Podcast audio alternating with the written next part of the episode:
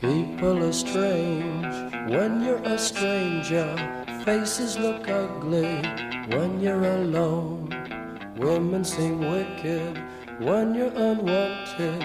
Streets are uneven when you're down. When you're strange, faces come out of the rain. When you're strange, no one remembers your name. When you're strange, when you're strange, when you're strange. People are strange. Ándate. Oh, Para entrar en calor, para entrar en calor. listo, vamos. Que estaría bien bueno, ¿ah? por lo demás.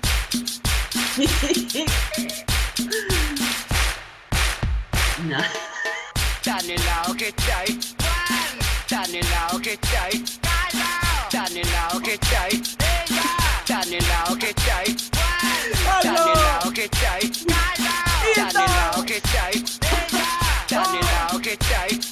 No te entiendo. Mira. Mírale, guau. Ahí está. Perfecto, de baile. Oh, recordando a un personaje de los primeros, de los primeros virales, antes que existieran tanta red social, Andrés. El querido Chuña. Tal cual, pues tal cual. Mira, ahí estamos. que, Dios lo guarde. Y que Dios lo tenga en su santo reino. Puede Sí. ser también, ¿no? Claro que Sí. sí. Sí, así que, oye, eh, está helado, ¿ah? ¡Oh, que está helado, Eduardo! Ya no sabemos qué, cómo, cómo abrigarnos. Nada, nada, ni por dentro ni por fuera, nada. Bueno, nada supera. vimos una foto tuya eh, que apilaste libros para entrar en más tapada que, que hija única, Ahí estaba yo, po, ahí estaba yo, Pero- abrigada que hija única, exactamente. pero con buena compañía, con los libros. Que ahí estaba, siempre, Eduardo, ahí rodeada del calor del conocimiento. Ahí Pero sabes que, Andrea, ¿ah? hay una buena noticia. Nosotros dijimos que estamos haciendo una campaña de donación para, para para tanto proyecto que tenemos, Andrea. Muy bien, oh, Y claro. reconocer públicamente a Álvaro de Iquique, que, que siempre nos ha aportado desde el principio, Andrea, hizo un buen aporte, así que te vamos a llevar un guatero. Te vamos a llevar un guatero,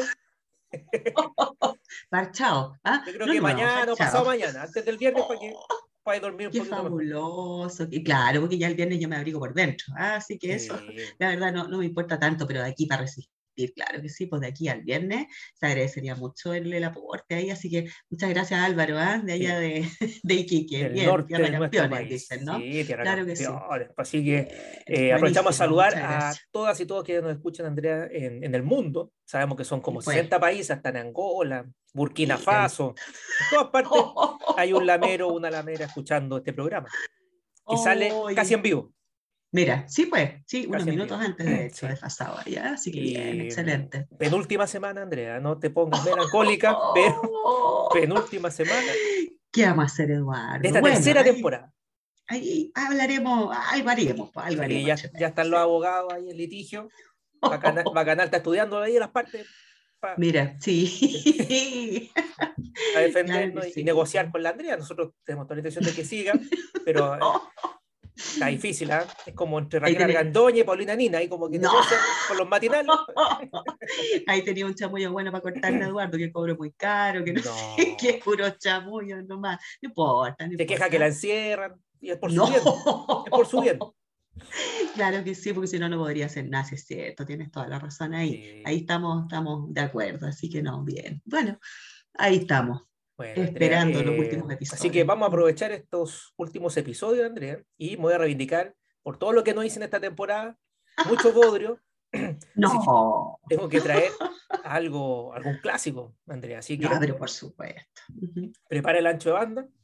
Oh, porque ay, ay. nos vamos con un clásico, ¿no es cierto?, de la historia de la filosofía, de la filosofía moderna en este caso, que es del filósofo David Hume.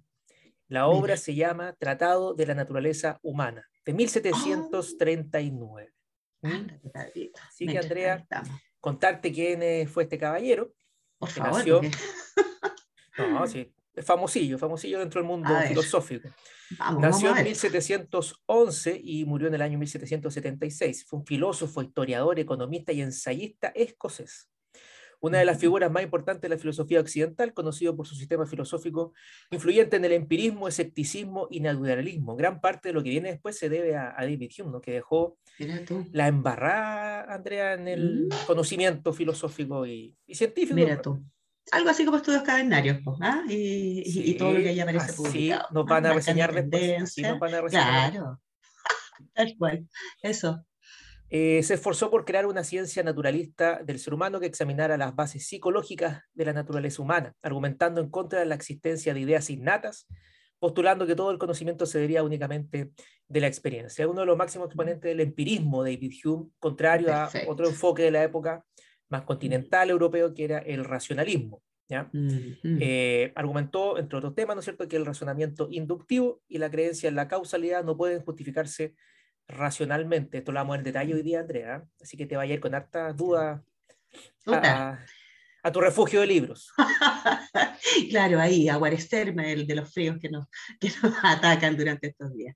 Bien, pues Eduardo, fabuloso. Nuestro, de hecho, aquí dice nuestro, nuestro razonamiento, que esto lo vamos a profundizar de ahí, son el resultado de la costumbre y el hábito mental. Esto se conoce después como el problema de la inducción, que también es un gran conflicto para la ciencia incluso. ¿ya? Ujú. Eh, y en el ámbito más eh, moral, Andrea, contarte Ujú. una frase que se cita mucho de David Hume, ¿no? que yo creo que a ti te representa. A ver, Ay, qué miedo. Anótala para el WhatsApp. Oye, a propósito, ¿cómo A te ver. fue? ¿Cómo te fue el WhatsApp? Se me había olvidado. Mira, no, no prosperó, no prosperó nada de lo que intenté hacer. Así que nada, pues aquí estoy en el galpón, ah, con el teléfono, mirando si me llegan notificaciones. Pasando frío, te falta la pierna peluda ahí. ¿no? Pasando frío me falta. No, pero uno, tú sabes que siempre cae algo. Así que no me quejo, no me quejo, ¿para qué? ¿Para qué? Ya, no, pero claro, no, esas estrategias de Eduardo no son para mí, definitivamente. Yo, a mí déjame con, mi, con la casilla, con la paloma mensajera, con la carta. ¿ah? Déjame con eso, Oye. nomás con eso ahí yo me, me manejo en esas líneas. ¿ah? Así que, Puedes pensar en Tinder. Tinder me dice que funciona. oh, no, mucha cuestión en esa cuestión, estafadores y toda la cosa, estas cierto. series, pues oye, ah, Sí, cierto. han hecho respecto de ese tema, así que no, mejor que no, Eduardo. Prefiero, todavía creo que doy para... Bueno, pero quizás Ah. esto te puede servir para colocar como estado en WhatsApp, Andrés. Mira, dice, ya, a la razón es y debe ser solo la esclava de las pasiones.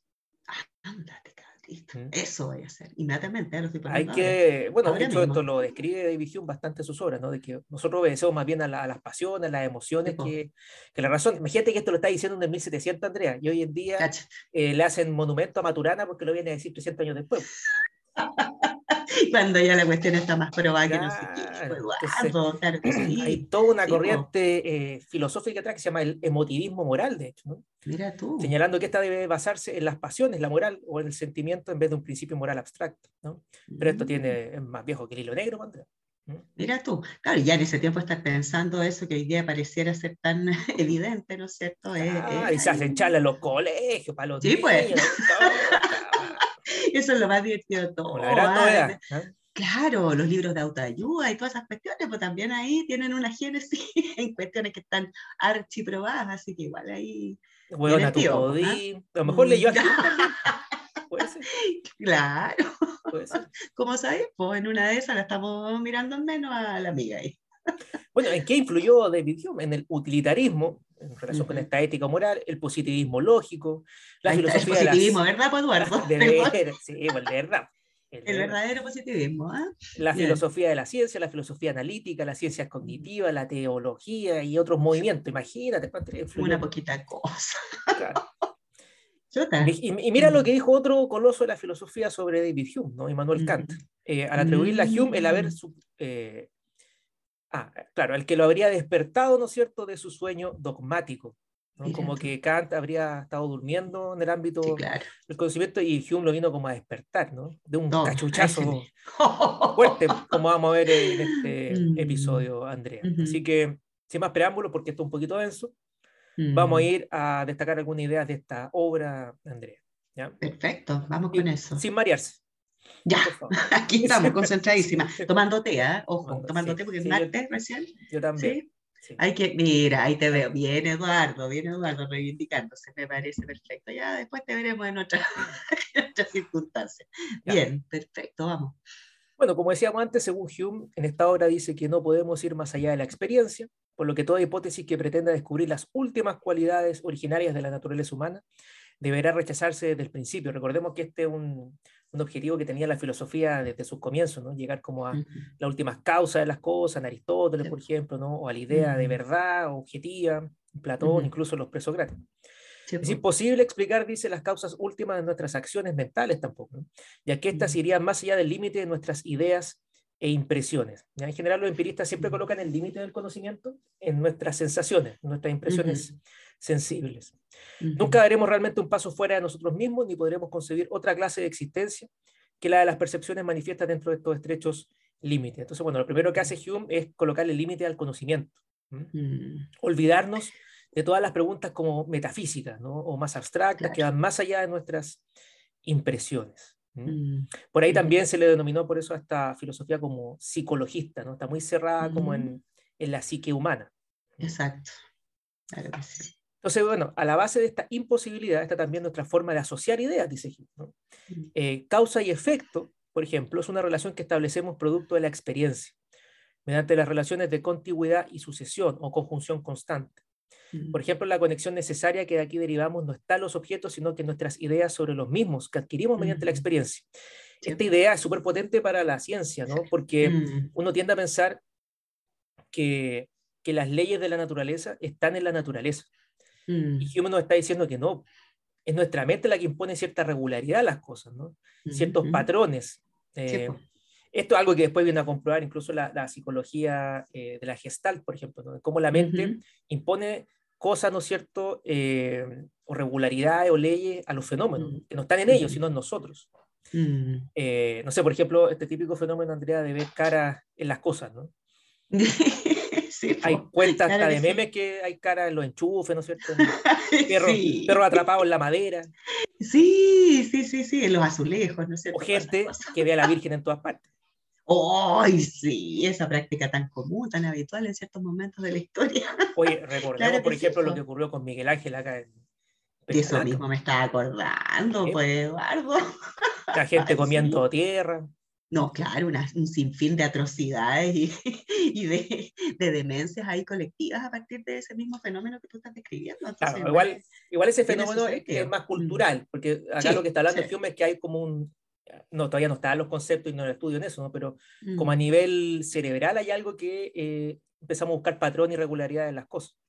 Eso te iba a preguntar, Eduardo, en relación a lo que tú dices, este, este ejercicio o esta idea, ¿no es cierto?, de, de crear eh, a partir de las percepciones sería un ejercicio individual entonces, no colectivo, ¿ya? Entiendo de acuerdo a lo que tú dices en el caso de este chico que era vidente, ¿no es cierto?, que decía ver a la Virgen en Villa Alemana. No, ahora que no, aquí me fue al chancho con el ejemplo, porque no, claro. Ya. había esta cuestión política, recuerda que decían que era, Sí, pues, sí, señor. estaban En los, en el con- los militares detrás de... Sí, pues era el contexto en el que estábamos. Tú no, no, no viste esa experiencia, Eduardo, porque no estabas ni en los pensamientos de tus padres, ¿ah? Como que no sé. Pero algunos de Yo nosotros. nací, yo nací en dictadura, Andrés. No, claro, lo tengo, sí, pues lo tengo claro, pero eras muy, muy No como tú que ya estabas jubilada. No. No, no te pongáis ofensivo. No, viste que la gente Andrea era una chiquilla también. era- era- claro, claro. Éramos todos chiquillos. ¿eh? Éramos todos chiquillos, sí. Pero claro, no, Sí. ese fenómeno era más político. Mm, sí. tenía otro, otro, otro- No, pero acá Hume se está refiriendo como. No ocupa ese concepto, ¿ya? pero estaría hablando como que como especie, o incluso habla de, lo- de los animales, ¿no? Los animales también ¿Ya? buscan patrones o regularidades de la naturaleza. En el fondo, sin hacer eso no podríamos vivir. ¿No? Mm, Eh, sí, nosotros esperamos que ciertas cosas ocurran de determinada manera. Nos anticipamos a, los, a los hechos. Eh, no sé, yo, por ejemplo, esperaba que la Andrea hoy día estuviese ahí en el galpón para este episodio. Porque todos los martes y viernes está. Ya, pero eso, eso te iba a preguntar, porque eso, eso tiene que ver entonces con el hábito, tiene que ver con la rutina, con la costumbre, ya, entonces igual tiene como ahí un contexto eh, medio, no sé, pues de, de- de la civilización en la que vivimos, de nuestras rutinas, de nuestros hábitos, Claro, de nuestro hacer en definitiva, ¿no es cierto? No, no se gesta entonces en la mente del, del individuo, sino que se gestaría también en el afuera, ¿o no? Podría ser. Eh, sí, sí, claro, o sea, si tú le complementas incluso costumbres sociales, ¿no es cierto? Eh, esto es aún más radical, ¿ya? Pero aún sin eso, o con, porque esto se ve en distintas culturas, esta, esta idea de eh, buscar semejanza en las cosas, ¿ya? Mm, eh, independiente de lo cultural. ¿ya? Entonces Ujú. Hume se está concentrando más como en estas facultades mentales que tenemos, originarias, ¿no? que después aparte le vamos llenando de- con otras cosas. Mm, Eh, bueno, aquí dice que eh, con esto, ¿no es cierto?, solamente podemos llegar a un conocimiento probable. O sea, todo el conocimiento que deriva de la experiencia es probable, no puede ser necesario. Incluso da un ejemplos bien radicales, ¿no? Dice, eh, no podemos estar seguros que mañana eh, va a estar el sol, por ejemplo.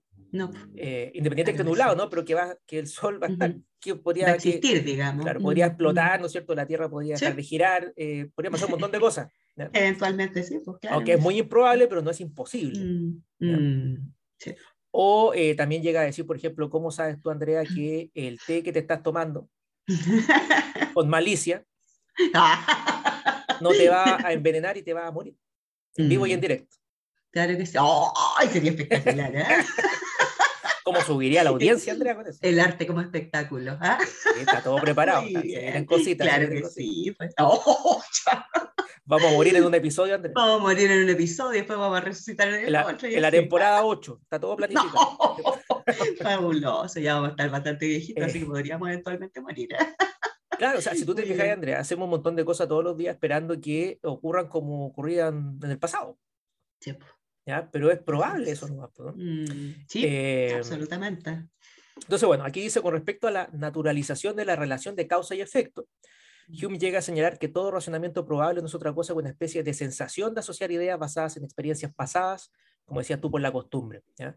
La costumbre actúa antes de que nos demos tiempo a reflexionar. ¿m? Mm, Eh, entonces, esto es todo un golpe a la filosofía moderna también, ¿no? Porque. René Descartes decía, pienso luego existo. No, aquí es primero Mm. la costumbre, el hábito, y después viene mi pensamiento un poco a justificar eso. Exactamente. Entonces. Los objetos parecen de tal modo inseparables que no tardamos ni un instante en pasar del uno al otro, ¿no? Creemos que hay Mm, una relación necesaria entre las cosas. La experiencia puede producir una creencia y un juicio de causa y efecto mediante una operación secreta, sin siquiera necesitar pensar en ella. ¿ya? Sería como casi Mm. algo eh, intuitivo. ¿m? Sí, como un impulso me da la impresión, ¿no? Como que yo aplico lo que me pasó o, o transfiero ese conocimiento o esa experiencia vital, ¿no es cierto?, a lo que viene, suponiendo que va a funcionar del mismo modo. Bueno, igual tiene como harto sentido, ¿ya? Eh, eh, porque lo podemos ver, lo podemos constatar, ¿no es cierto? Eh, así que no está tan, no es como tan... Y, y por acá va también esta necesidad eh, de, de- de tener certidumbre. ¿No? Como que nos Mm, inventamos una certidumbre, una regularidad, y cuando las cosas no ocurren así nos desesperamos un poco. Mm, así es, algunos más que otros, pues, ¿ah? los, que, los que tienen mayores problemas con el control, porque yo creo que todos tenemos problemas con el control, pero hay gente que, se, que, que, que tiene más, eh, creo que sí. pues. Claro. La incertidumbre es el gran enemigo, ¿no es cierto? Es la gran amenaza, ¿no? Sí, así es. Entonces, en consecuencia, la suposición de que el futuro es semejante al pasado, que es como un principio que también estaría en los animales, no está basada en argumentos de ningún tipo, sino que se deriva totalmente del hábito.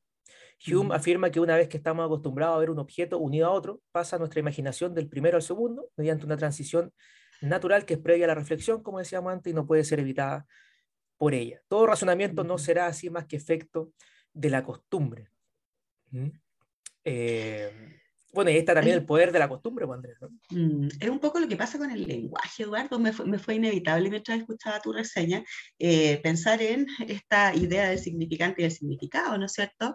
El concepto y la imagen mental que se tiene respecto a un objeto. O sea, la asociación que uno hace al escuchar un vocablo eh, con una imagen mental que se tiene de eso tiene que ver estrictamente con el hábito con la costumbre, ¿ya? Cuando uno, no sé, po, dice la palabra o escucha la palabra flor, imagina inmediatamente, ¿no es Claro. cierto?, una imagen que no necesariamente refiere a la realidad, porque variedades de flores hay muchas, ¿no es cierto? Sin embargo, dada la costumbre, dado lo que nosotros entendemos y conocemos, va a aparecer esa imagen inevitablemente. Entonces, igual ahí el- el- este autor está haciendo un, escucha, no sé, pues un, Claro, un- como- un- una, una anticipación a todo lo que va a venir después, ¿no es cierto? Estoy Hay pensando que la lingüística, claro que sí, pues la lingüística surge, eh, pucha, como 200 años después, como ciencia declarada. Entonces, igual ahí hay un, un germen súper interesante que no solo es filosófico, sino que también pasa hacia otros planos del conocimiento. Así que el aporte ahí del tío es significativo, Eduardo. Claro, como tú dices, eh, eh, va a romper con toda la tradición más racionalista que viene de Platón, de Ujú. creer que hay una idea, por ejemplo, de una flor, ¿no? Que es Sí, objetiva, pues, que es verdadera, absoluta y todo lo demás, ¿no? sí, pues. Eh, aquí se relativiza según la costumbre, Mm, según sí, el hábito que uno es. tenga asociado un poco a ese, a ese objeto. Eh, claro entonces, sí. bueno, aquí llega a decir que la necesidad que nosotros creemos que están en las cosas, ¿no? No es más que Mm, una impresión interna de la mente, no de los objetos. mm, Poder y necesidad son cualidades de percepciones. Eh, el hábito, afirma Hume, no es otra cosa que uno de los principios de la naturaleza y deriva toda su fuerza de ese origen. ¿ya? Entonces aquí hace la Mm. salvedad, no es una invención nuestra, como que viene dado en No. nosotros esto. La Exacto. necesidad de buscar esto en las cosas, al igual que en el resto de los animales. Eso, por eso te, eso te iba a mencionar, por eso que también él insiste mucho en esta idea de que se dan los animales, porque siendo los animales bastante diferentes a nosotros, ¿no es cierto? Igual tienen ahí ese germen del hábito, pues si no, no podrías, por ejemplo, tú adiestrar al Apolo, ¿ah? pensando en eso, ya no podría, él no haría caso a ciertas, ciertas órdenes o No ciertas estaría leyendo ahora cómo está. no estaría lado mío. leyendo ahora, por ejemplo, sentado tomándose un whisky, ¿ah? mientras nosotros, porque eso es lo que tú les has enseñado, Con ¿no claro, con sus docos al lado para picar, ¿no es cierto? Y su, y su buena, Bueno, buena crítica de la buen- razón pura, por ejemplo. Es un buen punto, Andrea, porque el conductismo, a propósito del condicionamiento que tú hablas de- del gran Apolo, Sí, es de- deriva del empirismo de acá. po. Ujú, ¿Viste? Eh, ¿Viste que tan perdida no estoy? Entonces, bien, una- una carita feliz para mí. Claro, o sea, eh, Sí, y, y también eh, no separaban entre, los, entre las personas y los animales, o sea, puede ser condicionado desde un ratón hasta un ser humano, Así es. Bueno, cambiándole el hábito, generando la asociación entre estímulo-respuesta, refuerzo-castigo, todo lo demás. por supuesto. Pero acá está el fundamento, y, Sí, y lo comprobaron Sí. lamentablemente con un experimento bien... Bien siniestro. Sí, bien similar. Sí, po. no, y fuera de eso, o sea, ¿qué mejor experimento y qué más, me- experimento más probado que el sistema escolar? O sea, los que nos dedicamos a eso, eh, trabajamos en función de sonidos, en función de horarios, en función Claro. de dinámicas y rutinas Golpes. aprendidas, ¿no es cierto? Golpes ah, de pies y puños, ya, claro, no, no, pero funciona así, po, el sistema escolar funciona así, de hecho, ¿no? Entonces, igual es- hay una trascendencia ahí. Se ha flexibilizado, sí, ¿ah? Sí, po, Lamentablemente, bastante. Lamentable, Claro, hay que decirlo, hay que decirlo, lamentablemente para nosotros, ¿ah? que estamos ahí en la trinchera. como era ese dicho, Sí. la, la letra con sangre entra. Con sangre entra, así decían los tíos antes. Así Ah, tíos. miércale nomás. Ah, puro chachazo, varillazo, membrillo en las manos y toda la cuestión. Ah, así se enseña y se educa a los niños y jóvenes de la patria. Por culpa del tío, por culpa del tío David. Tal cual, po. todo por culpa del tío David. Bueno, el tema es Así que esto va a generar, Andrea, un escepticismo radical en el conocimiento, porque Mm. pensemos en todas las, las ciencias que, que derivan de la experiencia, eh, quedaría fuera la matemática nomás, ¿no es cierto?, la lógica, pero en general todo, eh, hasta la física, eh, se basa en la experiencia. Eh, no puede haber ningún principio absoluto, necesario, ninguna Mm. regularidad, ¿no es cierto?, a futuro que, de la cual estemos seguros, o que haya certeza. Entonces se deriva este escepticismo, duda radical con respecto a nuestras Mm. creencias, ¿no? que nos puede dejar eh, parapléjicos casi, ¿no? De no poder hacer nada. Sí, ¿no? claro, claro que sí, po. así es. sí. Entonces, Oye, aquí no, mm. pero nos da la solución, Andrea. Ah, muy bien. Nos Nos tira ahí un salvavidas, perfecto, muy bien. Lo interesante entonces, Hume, es que el naturalismo no solo es la causa del escepticismo que hemos relatado, sino que también su solución. ¿Ya? Porque al final esto no es culpa de nuestro, viene de nuestra naturaleza, de cómo funcionamos. ¿ya? Claro, se nos fue dado, digamos. Sí. Por la evolución, qué sé yo. no, Ahora, Mm. Hume todavía no conocía ninguno de estos términos. No, No está No, el- po. la teoría genética, la teoría No, evolutiva, nada, nada. pues nada. Sí, por eso que el hombre ahí es un, es un iluminado también. Pues, ah, muy bien. Sí. ¿Cómo es entonces que no suspendemos, se pregunta Hume, totalmente el juicio y la seguridad de nuestras creencias? Porque estamos de acuerdo un poco con lo que decía Hume antes, ¿no? Pero seguimos creyendo eh, las cosas que creemos, ¿no es cierto? Seguimos estableciendo planes a futuro, esperando que ciertas cosas ocurran, ¿ya? ¿Por qué no caemos, dice Hume, en un escepticismo radical? Mm, Ante esto responde que gracias a la naturaleza que se rompen todos los argumentos escépticos, evitando que influyan de manera considerable en el entendimiento. Solo la falta de atención y, de- y el descuido pueden procurarnos algún remedio ante el escepticismo. mm. Eh, de aquí quizás podemos volver nuevamente a los animales, Andrea. Los animales no Mm. sufren por esto. No. ¿Por qué? Porque no tienen conciencia. Exactamente, pues no son conscientes, claro que sí. Finalmente, el problema es cuando pensamos en todo lo que hemos relatado en este episodio. Mm, ¿ya? Porque el animal no deja de funcionar porque se equivocó una vez. Justo. Solamente repite el patrón, ¿no es cierto? o Claro, cambia claro o lo sí. modifica. Sí, sí. En sí. cambio, nosotros nos reventamos la cabeza, ¿no es cierto? Pensando, Mm, chuta, no hay seguridad, ¿qué hacemos? ¿no? sí, Entonces aquí Hume dice, relájese, amigo mío, eh, tómese un trago, Claro, calmadito, tranquilito. acá con los amigos, Eso. eh, ríase un rato y no piense más en estas Claro. cosas. Y cálmese. Gobiérnese. Así es, claro. que Pero sí. no quiere decir que esta, Mm. esta es como paradójico, ¿no? Porque igual lo planteas Mm. como una certeza, ¿ya? Sí. Eh, la certeza de la incerteza Así es. Ujú. eh, nos deja medio turulecos, Andrea. Sí, sí, pero bueno, esa también es un poco la gracia. Yo creo que igual la filosofía va siempre por esa línea de interpelarnos y de dejarnos ahí, pues, entre la nada misma y la cosa ninguna, pues, Eduardo, como siempre, pero, pero claramente hay reflexiones que se manda el tío ahí que son súper eh, significativas y que van a dar pie a muchas otras cosas. Yo insisto en eso, me llama mucho la atención Sí, eh, de todas estas personas que sean capaces de avisorar, ¿no es cierto?, lo que viene 200 años después y que se transforma en una tremenda línea ahí de estudios, ¿verdad?, y de investigaciones eh, eh, en los siglos posteriores. Entonces, Oye, todo el posmodernismo siglo XX en adelante po. Acá. Sí, po, claro que Acá. sí. Entonces, y, y lo que decías tú, o sea, hasta las charlas TED hoy día, ah, que nos hablan de una serie de principios que estaban contenidos acá y que son más antiguos que no sé qué, ah, por decir algo más. Así Ah, o sea, que yo bien. creo que, que si bien el escepticismo está muy de moda, ¿no es cierto? Es muy Mm, eh, choro, ¿no es cierto? Ser escéptico, Sí, pero no se, claro, no se puede vivir así. No, po, No puedes no, estar dudando de todo lo que así, de, de todas tus No. decisiones, de, de todo lo No, que claro. no se puede.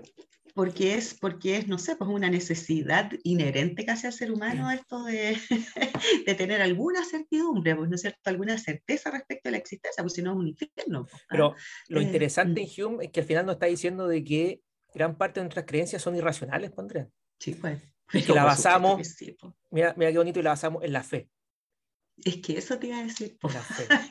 ¿Qué cosa más irracional existe que la fe? ¿Ya? Porque son puros dogmas nomás, pues son puras verdades dadas, ¿verdad? Desde alguna es- entidad superior, desde algún planteamiento ideológico, eh, no hay nada más irracional que aquello, pues, ¿ya? Entonces ahí están las respuestas para todo, y en realidad no hay Pero, pero el tema es que aunque la persona que no sea creyente igual se basa en la fe, Igualmente. sí, igual po, espera que claro, ciertas cosas ocurran sin ningún argumento necesario.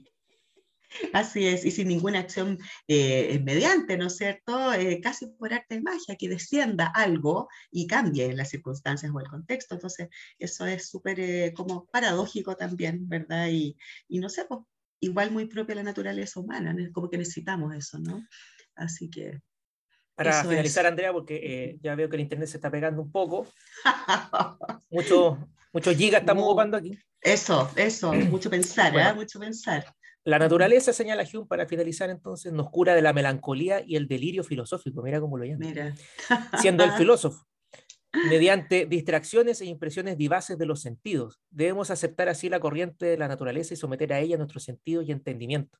No solo en música y poesía debemos seguir nuestros gustos y sentimientos, sino también en filosofía, Andrea. Mm, Mira qué bonito, ¿ah?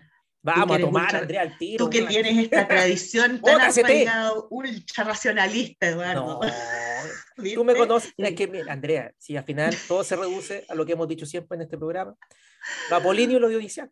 Por supuesto que sí, pues si tiene que estar siempre presente ahí, hay que despojarse un poco de tanta racionalidad, pues al final, que a la larga sí, uno puede reflexionar, uno teniendo claro y teniendo conciencia de ciertas cosas, estamos al otro lado, pero también hay que darse espacio un poco para Mira, dejarse fluir. ¿Qué es lo que yo si le no, recomendaría a las Lamero y Lamero que nos escuchan? Mm, leyendo a Hume esta obra, leyendo a Kant, a Hayek, pesos pesados, y después eso. Morandé con compañía. ¿ah? Ahí Eso. hacen el, Gran Allá- recomendación, gran. hacen el ¿ah? quiebre, se ríen, lo pasan bien en familia, con Miguelito, Y después vuelven a volver al libro. Claro, Ahí, y ahí vamos sí. matizando, si la vida no puede ser una sola cosa nomás, tenemos que diversificar, Eduardo. Excelente, pues Así tremenda, que- tremenda obra que te Da, sacaste Y aquí nosotros hicimos, un- esta obra es, es extensa, Andrea, le hicimos un repaso así, pero imagino que sí, imagino que sí, no, y se agradece también la bajada, súper, súper, como siempre, clarísima y súper eh, como didáctica, ¿no es cierto? No, estúpida. Banal. No, pues hombre, no, una Está excelente reflexión. Eduardo, se agradece la claridad también para las personas que somos neófitas en esta materia. Se agradece siempre una buena explicación práctica, clara y precisa. Así que grande, jefe ahí. Excelente, como siempre, pues ah, te la mandaste Y bueno, súper, súper bien. Ahí para subirle el nivel un poco a las cosas que había Por hecho. supuesto. Mucho por existencialista, el peo, no, esto es algo bueno. Ahí tení. Entonces, Ah, entonces, ahí tení. Así No, que, fabuloso. Agradecida. Pa- para comenzar esta penúltima semana, Andrea, con harto frío, entramos en calor aquí eso. Eso. eh, dudando un rato. Eh, y bueno, esperamos con ansia el día viernes, Andrea, para conocer tu Sí. penúltima hora. Ahí vamos a ver, vamos a ver qué se puede hacer. Ah, Perfecto, pues Eduardo. Gracias, ahí Andrea. Vuelve a tu refugio de libro, abrígate, lleva Sí, guatero. y manda- mándate el guatero, pues, Eduardo, porque si no me voy a morir de frío, me voy a congelar. ¿ah? Menos dos grados creo que hacen por estos lados aquí en Aguasanta en el galpón. Así que Ah, mándate el guatero ya. Eso. Ya, entre las plantas, acuérdate, entre las plantas. Sí, de todas maneras. Las tengo abrigadas, las tengo tapadas, las tapo a ella y Con estoy ahí bufanda. yo Muy bien. Claro, con bufanda y gorro, ¿ah? Como siempre. Ya, Andrea, gracias. Nos Eduardo, vemos. gracias a ti. Nos vemos. Chao. Chao. People are strange when you're a stranger. Faces look ugly when you're alone. Women seem wicked when you're unwanted. Streets are uneven when you're down. When you're strange, faces come out of the rain. When you're strange, no one remembers your name when you're strange, when you're strange, when you're strange.